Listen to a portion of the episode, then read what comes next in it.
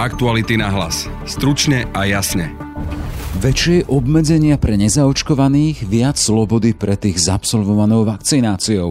Konzílium odborníkov prichádza s odporúčaniami vláde. Je medzi nimi obmedzenie pohybu pre nezaočkovaných v čiernych okresoch, covid pasy ako podmienka vstupu na pracoviska od červených okresov, či dištančné vzdelávanie pre bordové a čierne. Elena Prokopová, členka konzília. Vnímame, že reštriktívne opatrenia by sa mali týkať hlavne ľudí, ktorí sa nedali zaočkovať. Nie však preto, aby sme ich trestali za to, že sa očkovať nedali, ale preto, že ak ochorejú a budú potrebovať hospitalizáciu, aby mali voľné lôžko v nemocnici. Zaočkovaným chcú odborníci naopak dať viac slobody, a to aj v podobe možnosti vstupu do prevádzok v čiernych okresoch, avšak s podmienkou. Len vtedy, ak budeme mať naozaj istotu, že to bude dodržiavané. Podľa Ivana Bošňáka z platformy Data bez Pátosu je dnes kľúčové sústrediť sa na ochranu približne šesťstotisíc seniorov nad sedemdesiat rokov a zvýšiť aj ich zaočkovanosť. Neočkovaní robia osemdesiatsedem percent ľudí na plúcnej ventilácii. Tí anestéziológovia, ktorí sa starajú o tých takmer dvesto ľudí na plúcnej ventilácii dvadsaťštyri hodín sedem dní do týždňa, tých potrebujeme tam na službe a oni nemôžu robiť operácie cez deň. Je piatok, piateho november. Moje meno je Jaroslav Barborák. Hľadáš tip na nový inšpiratívny podcast? Vypočuj si podcast Slovenskej národnej galérie z oblasti umenia, ktorý ti prináša KIA. Petra Hanáková, Eva Kotláriková a Alexandra Tamášová sú kurátorkami es en gé a každú tretiu sobotu v mesiaci prinesú zaujímavé rozhovory s charizmatickými osobnostiami kultúrnej sféry. Podcast Slovenskej národnej galérie ti prináša KIA, značka, pre ktorú je umenie inšpiráciou. Počúvaj už od šestnásteho októbra na všetkých známych streamovacích službách. Slovensko zažíva dramatický nástup tretej pandemickej vlny. Len hodiny nás delia od pondelkového spustenia novej fázy covidového automatu, v ktorom bude takmer polovica územia v čiernej farbe.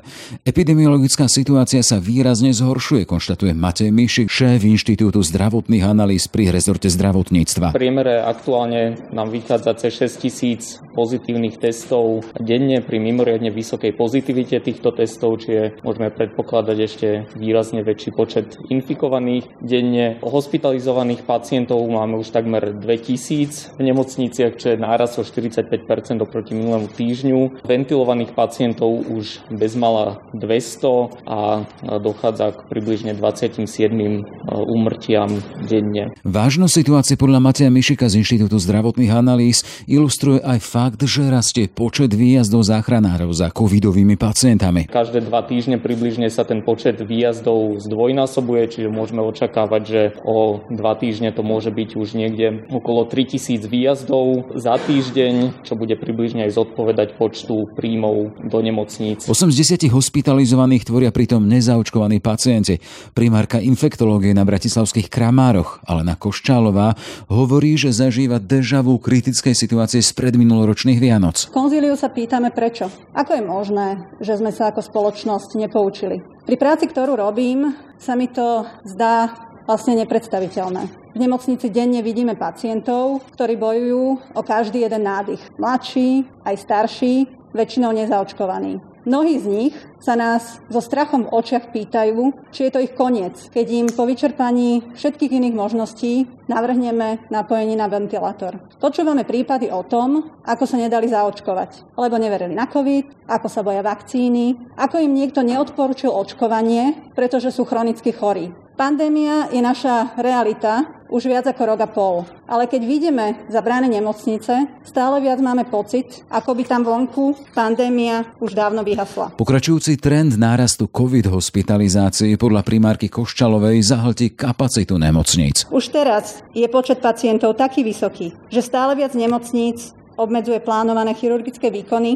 a ostatnú bielu medicínu. Dnes už znovu a otvorene hovoríme aj o hroziacom kolapse zdravotného systému. Pripomeňme si ale aj to, že tretia vlna je vlnou nezaočkovaných. Sú to ľudia, ktorí sa z rôznych dôvodov rozhodli získať imunitu prekonaním ochorenia a nie očkovaním. Nešťastím Slovenska je, že je takýchto ľudí veľmi veľa. A nekontrolované premorovanie, ktoré sledujeme v priamom prenose, vedie k rýchlemu preťaženiu zraniteľného zdravotného systému. Hrádzu vidí konzílium odborníkov v sprísnení opatrení a v ich striktnom dodržiavaní. Elena Prokopová, hlavná odborníčka rezortu zdravotníctva pre pediatriu. Žiadame preto zodpovedných, aby bezodkladne prijali účinné opatrenia, ktoré jednak povedú k záchrane ľudských životov, k zachovaniu funkčného zdravotného systému. A to obmedziť pohyb pre nezaočkovaných v čiernych okresoch, zaviesť COVID pasy, očkovaný, testovaný, prekonaný na vstup do zamestnania od červeného okresu. Dôrazne odporúčame home office všetkým ľuďom, ktorí môžu takto fungovať od červeného okresu. Krátkodobo, tam, kde je to potrebné, na týždeň, dva, prerušiť prezenčnú výučbu v bordových a čiernych okresoch, obmedziť otvorenie prevádzok do dvadsiatej druhej hodiny od bordového okresu, dodržať zákaz konania vysokorizikových aktivít, ako sú svadby, večierky, diskotéky, oslavy, posedenia a spoločenské večere v čiernej farbe okresu, akcelerovať podávanie tretej dávky vakcíny, najmä u rizikových skupín za a v zariadeniach sociálnych služieb, navýšiť počet reprofilizovaných lôžok a zvýšiť dostupnosť monoklonálnych protilátok. Na zvýšenie zaočkovanosti populácie odporúčame platiť zvýhodnenú pé enku pri ochorení na COVID devätnásť len zaočkovaným osobám, motivovať veľmi intenzívne obyvateľov na prvú dávku očkovania, zaangažovať regionálne politikov, samosprávy, občianske a kresťanské komunity, zvážiť povinné očkovanie určitých skupín obyvateľov tak, ako to robia v iných štátoch EÚ a vynaložiť maximálne úsilie na zvýšenie zaočkovanosti ako jediného nástroja na zvládnutie tretej vlny. Odporúčaniami konzília odborníkov sa bude zaoberať vláda. Slovensko sa dostalo do patovej situácie a situácia je alarmujúca. To je varovanie aktuálne expertov z pandemického konzília dnešného. Treba povedať, že na Slovensko dorazil už aj nový infekčnejší variant zvaný Delta Plus. Včera sme dosiahli dokonca aj rekord, takmer sedem tisíc nových prípadov a hrozí dokonca možno aj kolaps nemocníc podľa expertov. No a o tomto téme sa budeme rozprávať s Ivanom Bošňákom z platformy Data bez Pátosu a asistentom poslanca es a es pána Viskupiča. Dobrý deň. Dobrý deň, prajem. Takže tá kľúčová prvá základná otázka znie, to Slovensko, ako vidíme, postupne černie, už dvadsaťštyri čiernych okresov. Kedy sa dá očakávať, že tak povediať černá celé Slovensko, kedy bude ten pík? No je veľmi dobré, že ideme podľa COVID automatu, ktorý bol schválený. Asi by sme chceli nejaké zmeny spraviť, ale ten COVID automat priamo odpovedá, že čo černá, no tak priamo odpoveď na vašu otázku je, nemalo by černá celé Slovensko, lebo ideme tým systémom žolíkov, že teda tú čiernu farbu si nezaslúžia všetky okresy, pretože niektoré majú slušnejšiu zaočkovanosť ako ostatné. Bola stanovená relatívne vysoko na šesťdesiatpäť percent ľudia nad päťdesiat rokov. Tak nebolo to menené, už to je dobré, že riadíme sa podľa pravidiel, ktoré sme si prijali, lebo to tiež sme minulý rok nemali. Takže my to vítame, áno.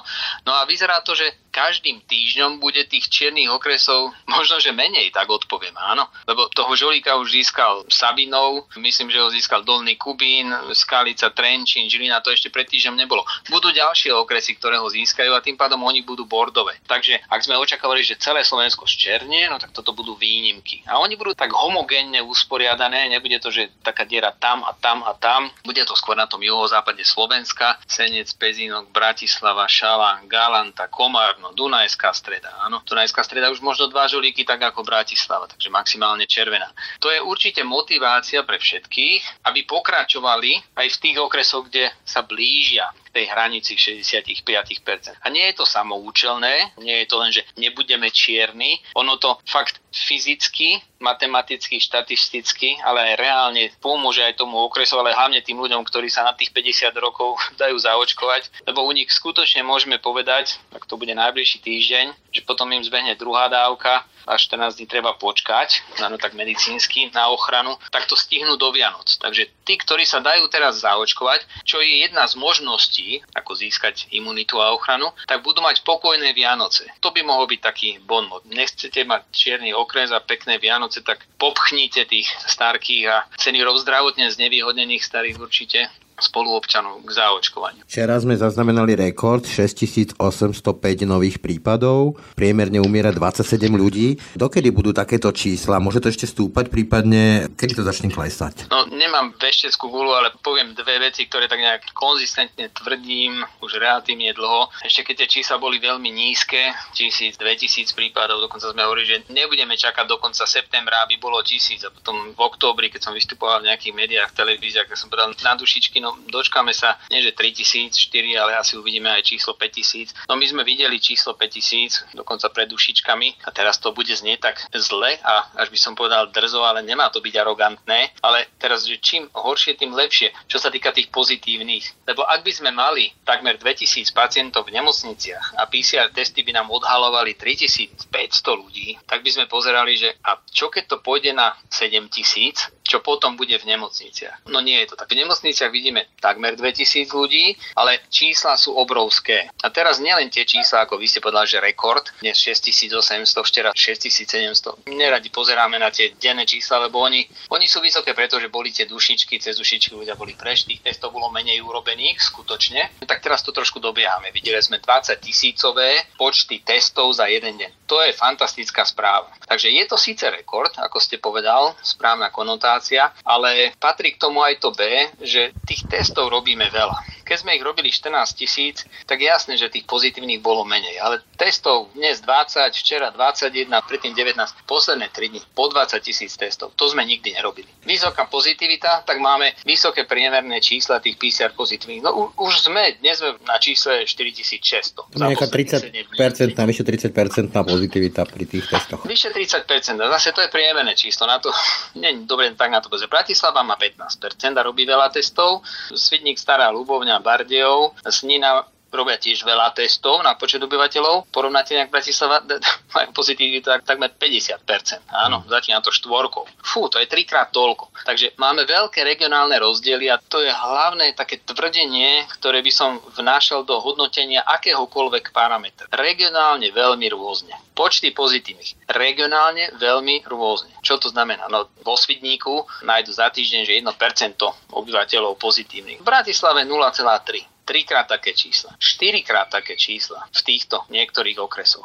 Áno, tak to je zásadne iná situácia na severovýchode Slovenska, to je Svidník, Stropkov, Bardejov, Sabinov, Prešov, Stará Ľubovňa. A to už je veľa obyvateľov, toto, čo som vymenoval, to je štyristotisíc, kde sú tie čísla vysoké, áno, a v Bratislave je to skutočne ináč. Dokonca máme ale okresy, ktoré Zlaté Moravce, Šala, Levice, Galanta, kde sú tie čísla dvesto, tristo ľudí za posledný týždeň na stotisíc obyvateľov. V Starej Ľubovni sú tie čísla tisícosemsto, Detva tisícsedemsto, Krupina tisícpäťsto. To je päťkrát toľko. Čiže veľké takže regionálne rozdiely. Určite v tých, áno, obrovské regionálne rozdiely v pozitívnych, takže pandémia je tam na severe, severovýchode, týka sa to Žilinského, Prešovského kraja, ak mám vymenovať dva kraje. A veľmi málo sa týka oproti tamtým číslam Nitra, Trnava, Bratislava. Myslím tieto tri kraje. Experti z toho pandemického panelu navrhujú sprísniť reštrikcie, zákaz vychádzania v tých čiernych okresoch, okrem výnimiek, a dokonca ho volajú aj po povinnom očkovaní vybratých segmentov. Bude to stačiť, alebo sa do hry môže opäť dostať lockdown? Ale tam zase znie otázka, že ten lockdown pred rokom bol zavádzaný preto, lebo sa ťahal čas, kým sa nájde vakcína. Vakcína sa našla, takmer päťdesiat percent ľudí sa nezaočkovalo, lebo sa bojí, alebo nechce, alebo odmieta pandémiu, alebo kveruluje, alebo má zdravotné problémy. A aký zmysel by potom prípadne mal ten lockdown? Čiže treba to sprísňovať až tomuto? Teraz tým položil veľmi veľa otázok a povedal veľmi veľa výrokov, no tak najprv povinné očkovanie. Ja som zástancom toho, že ľudia ľudia sa musia slobodne rozhodovať na základe svojej slobodnej vôle a budú za to niesť aj zodpovednosť. My ako štát sa musíme pripraviť na to, že im pomôžeme, ak sa nerozhodnú dobre. Takže neviem si predstaviť, že by sme zaviedli povinné očkovanie v akejkoľvek skupine. Čo si viem predstaviť, a to je tiež cesta, ktorou vyšli mnohé štáty, je, že aby sa kritické skupiny obyvateľov, to znamená seniori alebo zdravotne znevýhodnení, tí, ktorí chodia napríklad na chemoterapiu, nedostali do styku s ľuďmi, ktorí môžu byť pre nich ohrození, tak sa o nich budú starať sociálny pracovník, zdravotný pracovník, ošetrovateľka, sanitár a tak ďalej. Len ľudia, ktorí sú zaočkovaní alebo prekonali COVID, najlepšie symptomaticky, veľmi nedávno. O tomto sa moc nehovorí, ale to je to, čo treba pri riadení toho rizika spraviť. My lockdownom by sme zasiahli veľmi veľkú skupinu ľudí, ale my nemusíme chrániť dvadsať, tridsať, štyridsať ročných. Jednak ich počet, ktorý chodí do nemocnice, je nízky a ich stavy v nemocniciach, ja viem, že môžu byť ťažké, ale nie sú až také ťažké ako seniorov. To znamená, my momentálne musíme, ak konzílium hovorí, zachraňovať životy. Nevieme zachrániť všetky, takže musíme si určiť hranicu, ktorých budeme zachraňovať a tých budeme veľmi pravdepodobne izolovať. No to je ako keby alternatíva lockdown. Takže tí starky a zdravotne znevýhodnení momentálne vychádzať málo, nie do kolektívu, vôbec nie vnútri, vôbec nie veľa z vás a s kým prídete do styku, tak ten musí byť pravdepodobne skôr negatívny a imúnny, takže áno, očkovaný alebo prekonaný COVID. Ideálne, môžeme, tuto si stanovujme hranice a potom ich ochránime vo Svidníku, Starej Ľubovni, Detve, Galante, Bratislave, Žiline, Banskej Bystrici, ale aj v Prešove. Toto by sme mali spraviť. Koľko tých ľudí je? Tak tých ľudí nie je až toľko, ako je všetkých ľudí na Slovensku. Ľudí nad osemdesiat rokov máme len stoosemdesiat tisíc. Už to by sme si veľmi pomohli, lebo medzi nimi je osemdesiat tisíc neočkovaných. Áno, imunne naivných by sme povedali. Tak tých chceme chrániť. Prosím vás, konzílium, nedotýkajte sa jeden celá dva milióna ľudí, ktorí sú do dvadsať rokov, lebo z týchto ľudí za celý október išlo do nemocnice stoštyridsať ľudí. To pomaly vieme dať mená. Ale z tých päťstodeväťdesiat tisíc seniorov nad sedemdesiat rokov išlo do nemocnice tisícpäťstopäťdesiatšesť. To je rádovo iný počet. To je jedenásťkrát toľko. To znamená, že my nemáme problém s deťmi, nechajte ich chodiť do školy a prosím vás, izolujme tých, ktorí sú ohrození. Oni do nemocníc budú chodiť, ale keď ich neinfikujeme, lebo ich izolujeme na neviem aký čas, mesiac, dva, do Troch kráľov, do Mikuláša, tak si veľmi pomôžeme ako republika. Nepôjdu do nemocnice, nebude v nemocnici toľko pacientov a títo starky, keď tam nebudú, oni majú skutočne ťažké stavy a sú tam dlhšie aj s ním viacej roboty. dvadsaťročný vyšportovaný, ten čo sa dostal do nemocnice, jeden zo stoštyridsať, ľahšie sa opatruje ako senior osemdesiatdvaročný s nadváhou, cukrovka, vysoký tlak, sedem diagnóz a liekov toľko, ako keby ste mu vysypali lentilky do misky. Tak prosím vás, tam je to riziko, snažme sa ho obmedziť, na nulu ho obmedziť nevieme, to nie je binárne, že nula jednotka začnem, zhasnem, ale určite by sme videli veľmi dobrý výsledok. Rovnako by sme videli veľmi dobrý výsledok namiesto lockdownu, ak by sme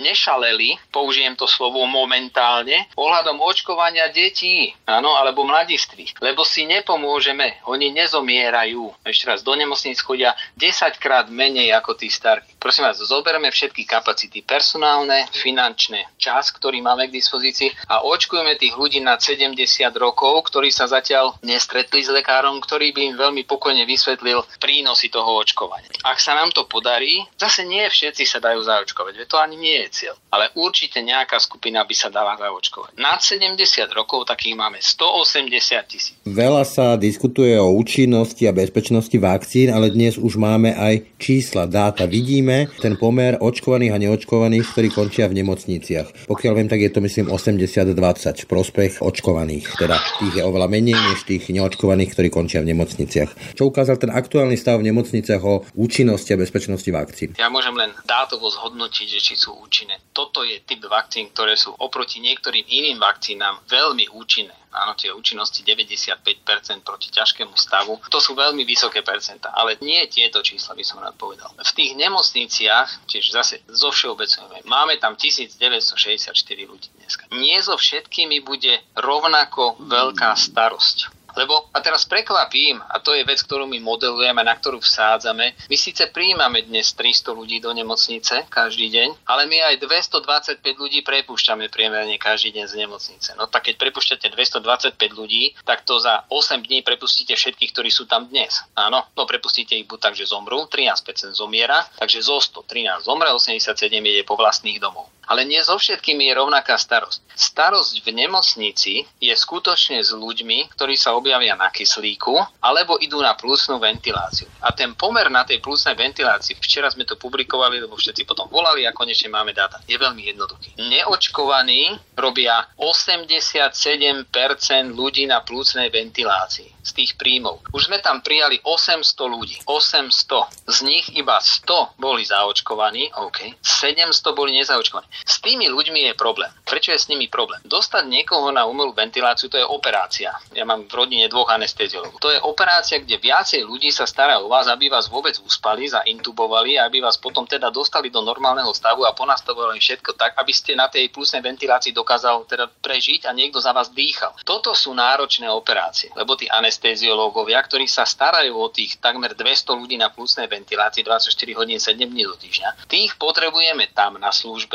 A oni nemôžu robiť operácie cez deň. Lebo anesteziológovia normálne robia asistenta pri operáciách. Áno, uspia, prebudia, uspia, prebudia pacientov pri operáciách. My ich nemôžeme robiť, pretože nemáme anesteziológov, lebo všetci sa starajú o nezaočkovaných ľudí, ktorí sú na ventilátoroch. Takto sa ten problém volá. Áno. Lebo tí ľahkí pacienti, ktorí prídu a treba im dať trošku kyslíka, za tri dni odídu z nemocnice preč. Priemerná doba v nemocnici je teraz sedem až osem dní, takže fakt odchádzajú domov aj po troch až štyroch dňoch, tak s tými nie je veľa starosti. Oni sa dokonca aj sami nájdia, ktorí sú na kyslíku, to sú tie na iske, tak tí nie, ale tých tiež nie je. Dokopy ich len dvadsať percent ťažkých stavov. Toto je náš problém. A keď sa pozriete, kde sú tí pacienti, tak sú presne tam, kde máme problémy s pozitívnymi. Sever Slovenska, východ Slovenska, Košice, Prešov, Žilinský kraj. Prečo tam máme problém? Pozrite na mape. Lebo sú tam nezaočkovaní. Keby boli bývali zaočkovaní, tak ten problém máme tiež. Áno, no lebo sme prijali sto ľudí zaočkovaných na ventiláciu, no prijali by sme dvakrát toľko, ale nie sedemkrát toľko. Toto je alfa a omega celého problému. A na tej ventilácii z tých osemsto prijatých bolo detí, že ich zrátam na prstoch jednej ruky. Takže zase nepomôže nám obmedziť školy. Už som počul, že budeme rušiť prezenčnú výuku. Deti budú doma, neviem, kto s nimi bude doma, lebo s nimi niekto musí zostať doma. Mama bude chýbať na pošte a možno, že mama robí sestričku v nemocnici. Bude chýbať rovnako. Ale tam nepomôže. My musíme izolovať momentálne od infikovaných tých seniorov. Tak prosím vás, sústreďme sa na tých, na tých šesťsto tisíc ľudí, ktorí sú nad sedemdesiat rokov a venujme sa im a na všetkých ostatných, tým sa venujme neskôr. Poviem vám, že, že sa vykašlíme na nich, dobre? Lebo jednak sú mladí, rozhodli sa, budú niesť zodpovednosť a tie percentá a tá štatistika pre nich je relatívne dobrá. Keby sme my nemali starých občanov, tak tá republika nemá problém s hospitalizovanými, lebo tisíc pacientov vieme obslúžiť. Ale máme starých občanov, musíme sa o nich starať. Tam je to percento veľmi veľké, ktoré ide do nemocnice. Najväčší problém je, že oni do nemocnice idú a oni tam aj zomierajú. To znamená, aj tá, aj tá procedúra starania sa o nich, ono to nie je optimistické od začiatku, je to celé zlé. Áno, aj keď ho vrátite do života, tak ho vraciate v relatívne zlej kondícii po covide, toho starkého, a to je dodatočná diagnóza, ktorú má. Tak, tak to vidím ja, keď pozerám na množstvo diagnóz, ktoré majú ľudia, ktorí sa objavili v nemocnici, lebo dostali aj COVID. Tak to bol Ivan Bošňák z platformy Data bez Pátosu. Ja vám ďakujem za rozhovor. Nech sa páči, rád som prispel. Aktuality na hlas. Stručne a jasne. Sme v závere. Za pozornosť ďakujú Branislav Šenský a Jaroslav Barborák. Aktuality na hlas. Stručne a jasne.